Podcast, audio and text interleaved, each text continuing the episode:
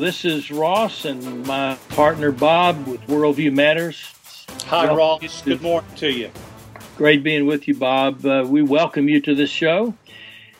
Pre Christmas, and uh, there are a lot of things happening in this world that are devastating, that are heart wrenching, difficult for us to understand. And Bob and I would like to make an attempt to step away a little bit from some of the discussions that we've had over the past few weeks about socialism and Islam and the Mid East. And let's look at this situation that happened in Connecticut over this past four or five days.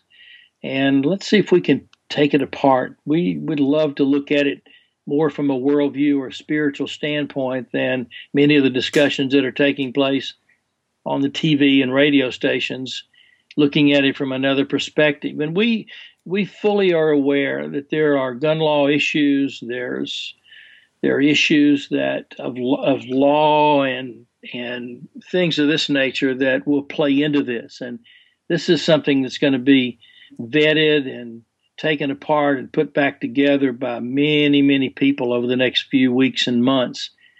I'm not sure that there's a pat answer, but let's take a look at some of these things and attempt to to vet some of the things that we see. Is that a is that a good direction to go, Bob? And are you ready to tackle this tough topic?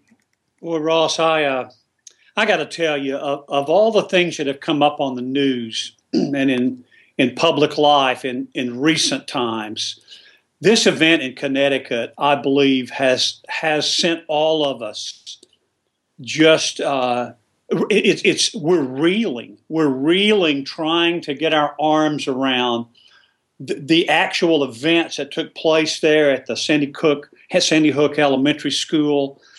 But I just have to tell you, Ross, it, nothing has touched me personally in in a, in as in a in as deep a core level as the events that have happened recently, with especially with the murder of these 20 children. I, I just got to tell you, I have, I have lost sleep over this. I have found myself grieving. I found myself weeping. Uh, I, I have grandchildren, as do you, that are the same age of, of, these children, and it has just absolutely devastated me emotionally. I, I, I'm not, I'm not sure that I'm going to ever recover from this, and I'm not sure that we ever should recover from this because there's something that's happening in our culture that it's almost like we've we've taken another step on this slippery slope to something that is incredibly ominous. And you know, one of the things, Ross, I'd like for us maybe to talk about today as it relates to worldview is the whole idea of evil. You know, a, a secular worldview doesn't allow for evil, but um, biblical worldview, uh, e- even Islam, even Judaism, the, the big theisms, they do allow for evil, Ross. And I've got to tell you, when I look at the events that have happened in Connecticut, I am gripped by the fact that there's evil happening, evil at an individual level, in the life of this tragic young man that did this, but then evil maybe at a macro societal level also. And I, I think we can talk about that. I think the scripture has some things to say about that. And you know, I society has changed significantly. Um, I've got the the benefit or the albatross of having been in grammar school at the age of these kids years and years ago. But as I think about my early time in grammar school, uh, there was nothing like this. There were no locks on the doors. There was no concern that somebody was going to come into the school and do anything like this. I do remember that my mother said to me, Don't ever get in the car with a stranger and I was in the second grade, and there was a storm brewing, and my mother asked the next door neighbor who had a car. My we only had one car in the family, and my dad had it. She asked him if he would pick me up at school, and so he asked. He came to school, and I wouldn't get in the car with him. And I walked home in the rain, and my mom asked me why I wouldn't. She said, "I said you told me never to get into the car with somebody that wasn't my family," and I said, "He wasn't my family. He lived next door." So I took that to, mm-hmm. to but you didn't think about things like that. We just didn't have that. And here today, this school had had their front doors locked for five years, and they had evidently not bulletproof glass because this young man shot a, a light out, a glass out, to be able to get his hand in to get the door open. And uh, they didn't buzz him in, as is the protocol in most schools today. I've picked up grand, my grandkids, and they do buzz you in. They want to know who you are and what you're there for and what have you. So boy, evil is pervasive, and it seems to be getting worse and worse. Well, I think I think you're making a point here that all of us are painfully cognizantly aware of that that it's not just the acceleration of these incidences it's the degree the magnitude of these incidences. You know we have come a long way from the middle of the last century when you didn't have to lock your doors to where now we have to lock our schools. And you know the, the, these mass murders these mass killings ross there have been over 50 of these that have taken place in american culture in the last 20 years. Uh, we, you know we, we know about some of the more prevalent the more the ones that get on the front page Columbine High School and the, the movie theater in Aurora, Colorado, you know, Virginia Tech and Red Lake, Minnesota, uh, Fort Hood, Texas, and now Sandy Hook uh, Elementary School in Connecticut. But the, there are 50, and, and, and that doesn't count the 14,000 plus murders that happen in our culture every single year. And that number is accelerating. And I, I think Ross, as, as I listened to our president um, at the memorial service there in Connecticut, I I, I found myself uh, identifying with so much of what he was trying to say. You could just see him almost as the representative of our culture trying to get his arms as we try to all get our corporate arms around this horrific development, and it seems to be getting worse and worse every year. Now, Ross, I'm convinced that worldview is behind this. There's something happening in the world that our listeners need to be aware of. Well, the question is I, I, well, a lot of questions come up, but uh, do we bring the issue of the Second Amendment and guns into this discussion? Or it, can this discussion be handled apart from the gun issue and only deal with the uh, the sinister, the ominous, the pervasive, uh, sinful nature of man that is causing this? And it, does mental illness, does familial interaction, does lack of social contact, does the the sickness maybe of autism and or Asperger's syndrome does how do the how does this come together, Bob? You're significantly more of a professional in these areas than am I. Well, obviously the there is a complexity about this. The the family system that was that created the environment for a lot of this to take place. We have to all of us, I think, recognize that our families do have a profound impact on our emotional and personal development. Obviously, the the fact that you know whether you whether you're on the left or the right side of the aisle, the fact that we live in a culture that is prolific with armor and guns, uh, and and the accessibility of these, and uh, we all know that. We all recognize that there's something that's out of control here. I think those of us that are in the spiritual community recognize that behind this micro evil, and I, will I'll use that term, Ross. There's a, there's an evil that happens in people's hearts that you know, if you if you lock up all the guns, someone who wants to murder someone is going to kill you with a rock. They're going to kill. They're going to find a way to murder you if murder is in their heart. And so I think, I think that we all recognize that there is an incredible complexity to this. One of the things that that was both encouraging for me and a bit distressing for me as I heard our president's remarks I, I was I was moved by the tenderness and compassion, uh, his heart that as he tries to get his arms as a father and as a as a citizen around this tragedy. I, I appreciated that. I appreciated his tears uh, when this event happened last week. Um, I also appreciated the fact that he's trying to grapple with understanding this, just like you and I are, just like our listeners are today. There's a, I want to go back and talk about this more in just a minute. But the thing that really concerned me, Ross, was that there doesn't appear to be any serious spiritual solution in our public conversations about this. Even our even our president, he he called for educators, he called for law enforcement, he called for spiritual health people, but there was no mention of any spiritual solution. The church wasn't mentioned in this. And I, you know, I've got some thoughts about that that are both, some of them are a little bit embarrassing as a Christian. I have to admit that. Well, I've got some thoughts too. I, I certainly don't want to get off onto the political side of this matter.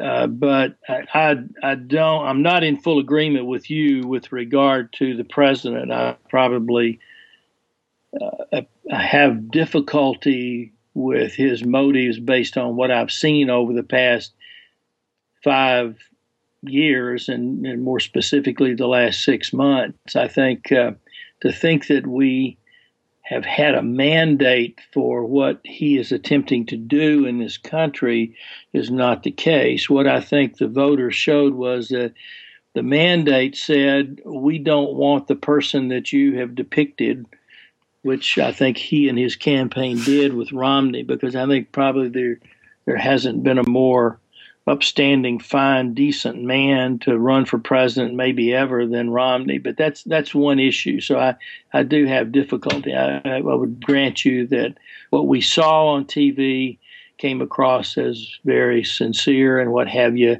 I, I, I I'm not here to challenge that. I, I, just probably have a different view. But I think where I know where you're going with the issue of Christianity, because were Christians not brought into that discussion because uh, he was uh, circumventing that, or there was a circuitous route taken to another point of view, or is it because that maybe uh, in the Christians or the organized Christian faith is not providing solutions to that. Um, maybe you tell me where you come down on that. Well, I think you're bringing up a great point, Ross, and I, am still trying to figure that out. I, I, I think I think that the fact though is is that in the public dialogue, the church is largely omitted from any conversation for solutions to matters like we're talking about today.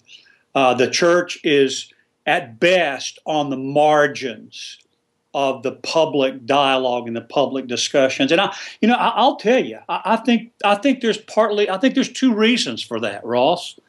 I think partly it shows the increasing secularization of our culture.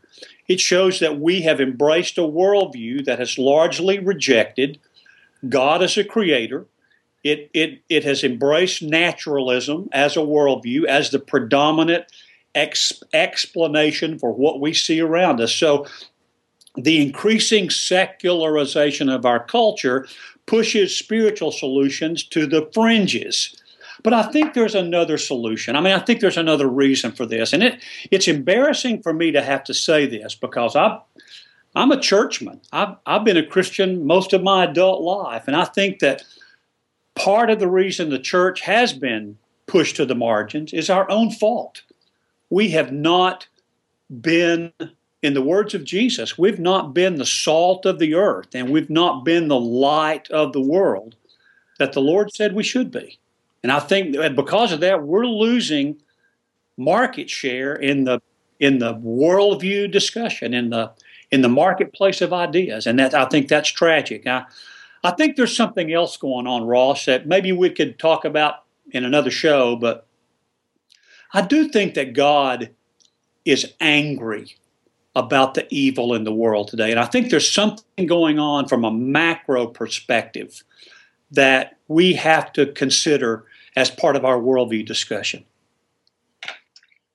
Well, how do you how do you encompass all that? What what is the bigger picture, and and how do we get how do we get a focus on that picture that includes uh, a Christian worldview that includes what we believe is at, at the core of the solution, and it's being totally excluded from the from the marketplace of these ideas.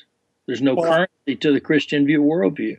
I believe there's a terrible irony that's happening today in, in our in modern life, in this 2013 world that we're about to embark on in just a few weeks. Uh, the, on, on, one hand, uh, the, the, scriptures that were brought down to Western culture through through the Jews and then through the Christian church, the, the scriptures do offer perspective on this. There's a there's a theism, there's a gospel message, Ross, that offers best answers to these worldview questions. There's a it offers a best perspective on this cultural implosion.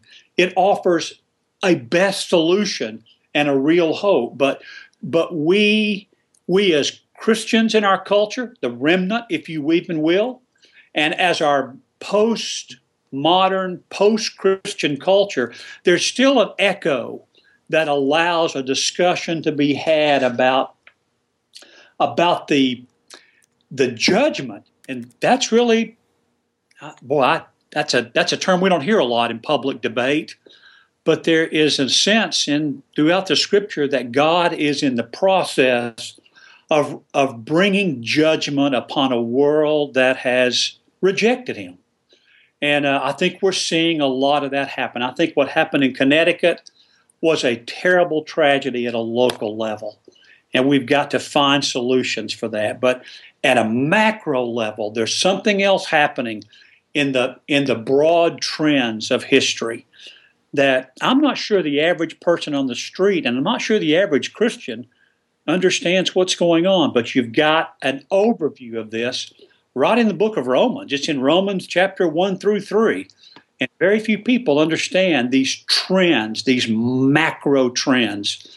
And what we see happening today, Ross, I'm convinced are a big part of that. Wow, you get into Romans 1 through 3, boy, you're really opening up a real can of worms in a lot of areas where our society has fallen down in, in over the past decades. Uh, you know, it's interesting that you mentioned uh, what you did there. The closest that I have seen to someone bringing this idea of spirituality into this issue is a not a cartoon, but a a poster that said, "Where were you, God, when this happened?" And off to the side, God responds and said, "Well, you." You forced me out of the school, so I was I couldn't be there when this happened. Now that's that's a little bit we philosophically uh, doctrinally, we don't believe that that's the case. Obviously, God, anything, we believe that anything that happens, God has to allow it. Caused it? No. Allow it? Yes. Purpose? We don't understand. Uh, but certainly, if, if we raise the specter of that issue that God is bringing judgment on this world, think of the hue and cry that is going to be in the public discourse, in the media, how it's it's going to be railed upon. Now, I agree, it should be in the public discourse, but that's going to be a firestorm if and when that's brought up. Ross, I couldn't agree more. And you know, and and um, the thing that makes this so problematic to discuss is that I, am convinced that God is incredibly angry at the evil that happened there in Connecticut. Uh, I, I, don't believe that He uh, allows evil. I let me put it a different way, Ross. I don't think God is the originator of evil. I think He hates evil in all of its forms. Um, and so, in fact, I think if, if you if you look at the aftermath of what is happening there in Connecticut, I think you're going to see that some of the most amazing acts of compassion and healing are probably going to be affected by people who call themselves followers of Jesus Christ. And already we're seeing evidence of that take place in Connecticut. But there's a legitimate question that comes up on the on the on everyone's screen, and it really is: where is God in the midst of all this? Where is He? And you know, it there's not a simple solution to that. I, I was reading the excerpt from Obama's speech, and basically he asked that question. I mean, he, he near the end he he raises the question, and I'm quoting him here: Why are we here? What gives our life meaning? What gives our acts purpose? And then he goes on to talk about the groping through the darkness as we are unable to discern God's heavenly plans. And I'm I'm quoting directly from the excerpt from his eulogy remarks. And he, in many ways, regardless of whether you understand or agree with his politics or not, I think there's a sense in which our president is voicing this incredible confusion, this incredible darkness that's taking place in the public discourse right now about what is going on around us. And but there are there are answers offered in Scripture. They're not easy answers, Ross. They're not simple. They're not always real satisfying because they don't allow us to hold on to a, a position that says I can live any way I want to apart from God. And those are difficult things to have to contend with today. Yes, that is is so true. And I'll have to admit that I did not hear his any after the first 60 seconds. I didn't hear any of uh, what he had to say. So I'm, I'm, not familiar with the words that you just quoted. I, I think that very few people, I don't know that anybody has the answer or purports to have the answer. I think that people will come forward and say this should be done. And I think it's easy to rush to a conclusion that doing one thing is going to solve this problem. And I think the one thing that people will run to is we ought to uh, eliminate the Second Amendment, or the Second Amendment doesn't say that we should have guns uh, I think I probably have moderated my view to say that I, I can't understand why an individual should have a magazine that could shoot a hundred bullets out of a of a gun. Uh, one of the children, they said, had 11 bullet holes in the body. Now, that's probably a gun that shouldn't be in the hands of anybody that is not on the battlefield protecting our nation. The idea of taking all guns away from people, I think, is a violation of our constitutional right under the Second Amendment. So, somewhere in between there, there should be some protection, I think. Uh, I, I don't know how to answer the question. But I think that's probably the place that most people will run. It's the easiest place to to say that we have a solution. But where is the mental health issue? Where is the familial issue? Here you have a divorce. You have probably a child that feels like that he was not getting from his mother what he thought he needed. She was giving that to 30 or 20 or whatever other children in her school. Uh, the father had divorced the mother and he was gone and he had another child and here this person couldn't sort through situation in his own mind where he obviously was a very intelligent young man everyone said that he was from his school work but he obviously was very disturbed and has some sort of malady how do all these things fit into a solution? I, I, I don't have the slightest idea. It, it's incredibly complex. And then you get into the issues of the First Amendment. Because, I mean, here's this young man who's obviously incredibly emotionally, maybe mentally uh, troubled.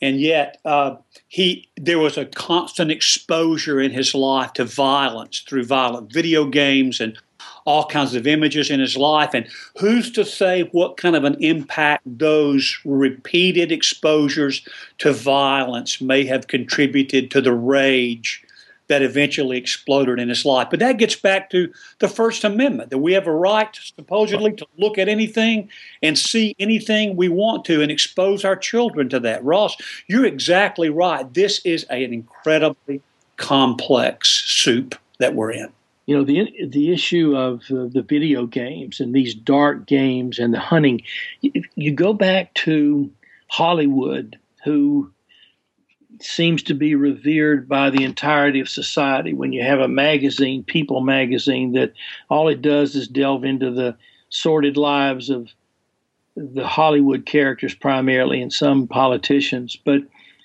here you have a media center that is consistently and constantly uh, making idols out of TV and video games that look for mass destruction and elevate people who are participating in mass destruction and making it seem okay. It's okay for someone who's sitting in front of a video screen to massacre a large number of people. There's no risk to that individual that's that's doing that. So there's in in many ways it, it, this virtual environment is a lie, but it continues to be promoted, and we continue to idolize those people who are producing and creating and selling these things. But again, now you've got the First Amendment issue to deal with. I know, Ross. This is a tragic we keep repeating ourselves, don't we? It's a tragic, tragic situation. I, I know we're just about out of time in this particular episode of Worldview Matters, but you know, I, I just I want to go back and just remind you and I that we understand. I, we're not apologetic about the fact that we both have come to the place in our understanding of worldview that that we're convinced that there is a there is an answer that's more than just what we can see in the visible realm. That there's something going on behind the scenes, that there's an evil that's working in the heart of, of individual people, but there's also a conspiracy of evil, an angelic, if you will, evil behind all of this. There's an agenda. Jesus talked about the God of this world, this evil, wicked, hierarchy of angelic beings that are fallen, that hate God and hate His creation, hate us. And maybe in another show, we can talk more about how God is going to bring about judgment, not just upon the world of men who hate Him, but He's also going to bring about judgment on this invisible realms. Uh, Jesus talks about creating a new earth, but he also talks about creating a new heavens. And somehow these worlds, this invisible world and this visible world, Ross, they're inextricably tied up together. And I'm convinced that a lot of the solutions that we're talking about are going to be found right there at the rubric where this visible and this invisible, these these two realms bump up against each other. Wow, heavy you know, as we bring to close uh, this particular communication with those who listen to us, Bob, maybe a summary is worthwhile. We see in this tragedy the conflux of two major segments of our Constitution, the First and the Second Amendment. We see mental health issues, we see family issues with divorce, we see school issues with protection. We see the degradation of society where you have to protect public places like this, and it's almost impossible to do so. Uh, we see a, almost a witch's brew where these things are being mixed up. And then what we don't see, we don't see an, an overarching attempt or a permission to utilize spiritual solutions or at least involve Christianity and God in the solutions to these particular problems. So it is a very, very difficult situation that we're facing. And I don't think that it's going to get any easier or any better anytime soon. If you put on top of that the possibility of economic woes in our world and in our country, you see that the pressures build and build and build. And as we saw with Mount St. Helens, where there was puffs of smoke here and there, and then all of a sudden the side of the mountain slid down and was gone, and there was an avalanche, and there was devastation for miles and miles and miles around. And I get that picture as I think about what we see here. But, Bob, I think probably we have only opened a can of worms, provided some possible avenue for looking at a solution in a different way. And maybe we've only simply unpeeled the onion of the problem. Well, you know, Ross, I think you're right. I guess before we wrap up this show, I would like to suggest something, though. You know, I, I, believe that that Christians and the church and spiritual solutions have indeed been pushed to the margins of any real uh, consideration of a solution for these tragic events. But I don't I don't think that means that there's not a solution. I, I think there is a solution, Ross, and I I think the solution must begin with the people who name the name of God. I think the people of God must awake first. We're the ones who say we understand this world and what's going on in it because we have a revelation of what God says about Himself. And I, I think it's time for the for church people, for Christians to stop looking for solutions outside of God Himself. It's time for Christians to humble themselves. It's time for Christians to pray and seek His face, to draw close to God in fellowship and obedience. And yes, I'm going to even use the word repentance, Ross. I think it's time for Christians to repent, to make it our goal to be personally mature, to be like Christ. And I believe that somehow God promises that if we'll do that, wisdom is going to emerge. I don't think it's beyond God's pay grade. Well, good place to end. We appreciate you being with us, folks, on Worldview Matters, and uh, we look forward to talking with you again. We we would love to entertain your questions please uh, let us hear from you. Also, we'd like to tell you a little bit more about Big Brains Media. James Spann is a, a, a wonderful leader of this group, which includes a number of different shows a couple on football, one on Auburn, and one on Alabama.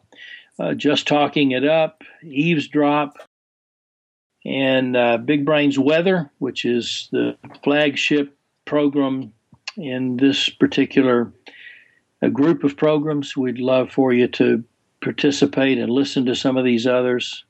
Thank you so much, Bob, for your insight and input. I look forward to being with you again next week. Thank you, Ross, and Merry Christmas to you. And to you and our listeners.